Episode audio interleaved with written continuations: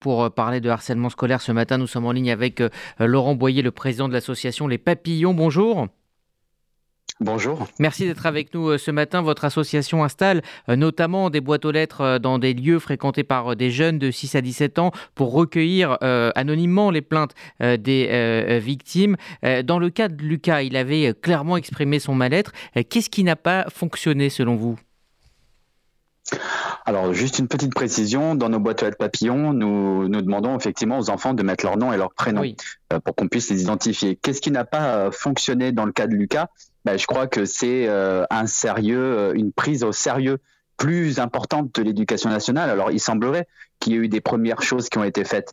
Mais après, Lucas, très certainement pris à nouveau dans l'emprise de ce harcèlement scolaire, a dit que tout allait bien. Il n'y a pas eu un suivi, il n'y a pas eu un accompagnement, il n'y a pas eu de sanctions. Euh, véritablement scolaire contre les adolescents et les adolescents qui harcelaient Lucas. Euh, ça, passe par euh, là. trop souvent, les parents nous écrivent à, notre site internet pour nous dire que malgré le fait qu'ils aient informé l'éducation nationale, eh ben, il n'y a pas de sanctions qui sont prises en interne de l'éducation nationale contre les harceleuses et les harceleurs. Donc c'est ça qui a manqué pour qu'on puisse potentiellement suivre Lucas, c'est sanctionner dès l'école les harceleurs. Alors que, peut faire un parent quand justement il voit qu'il n'y a, pas euh, de réaction du corps enseignant? Alors, quand il voit qu'il n'y a pas de réaction, un parent, il peut euh, directement saisir le référent harcèlement euh, qui se trouve dans chaque direction académique. Ça fait partie des mesures qui ont été prises depuis quelques années, l'obligation qu'il y a un référent harcèlement dans chaque direction académique. Donc, il peut le sommes à nouveau avec euh, Laurent Boyer euh, au téléphone. On, parlait euh, avec vous de, de ces référents harcèlement qui sont désormais prêts à écouter quand il n'y a pas de réaction de la part du corps enseignant.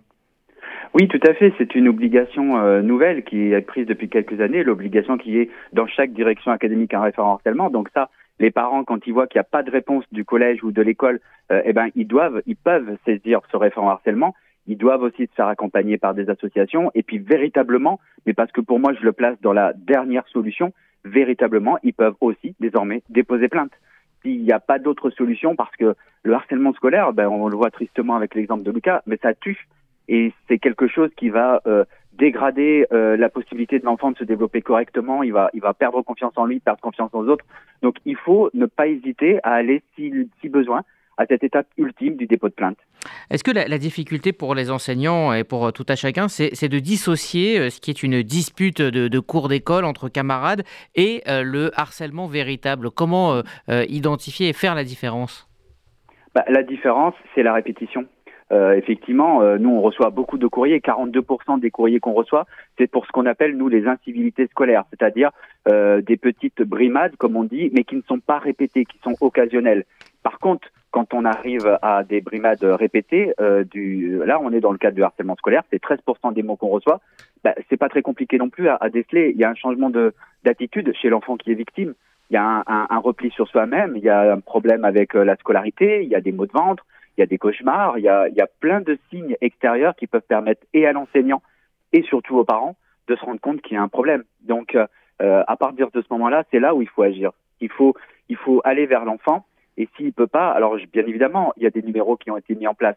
Le problème, c'est que euh, la plupart du temps, le harcèlement scolaire commence au primaire face à des enfants qui n'ont pas accès à ces numéros.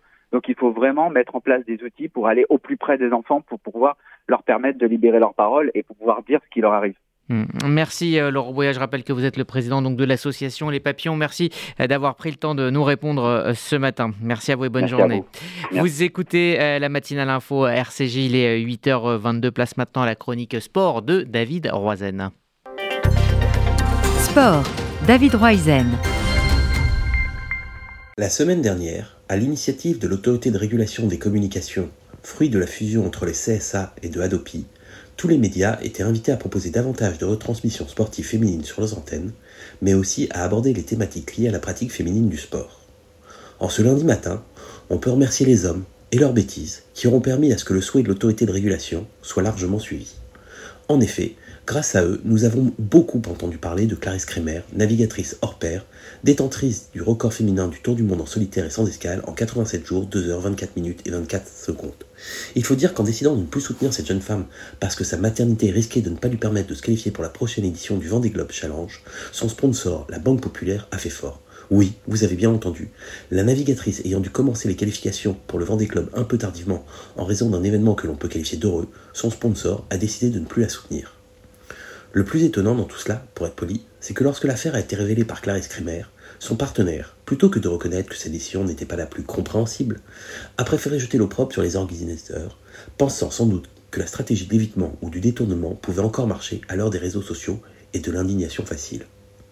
Évidemment, depuis ces rétropédalages de la part d'un sponsor clé de Paris 2024, et les médias murmurent qu'à la façon d'un Emmanuel Macron avec son gouvernement, le grand patron de Banque Populaire serait très remonté contre ses équipes, et que tout sera entrepris afin que la skippeuse française puisse prendre le départ de la prochaine mission du Vendée Globe le 10 novembre 2024 au Sable d'Olonne.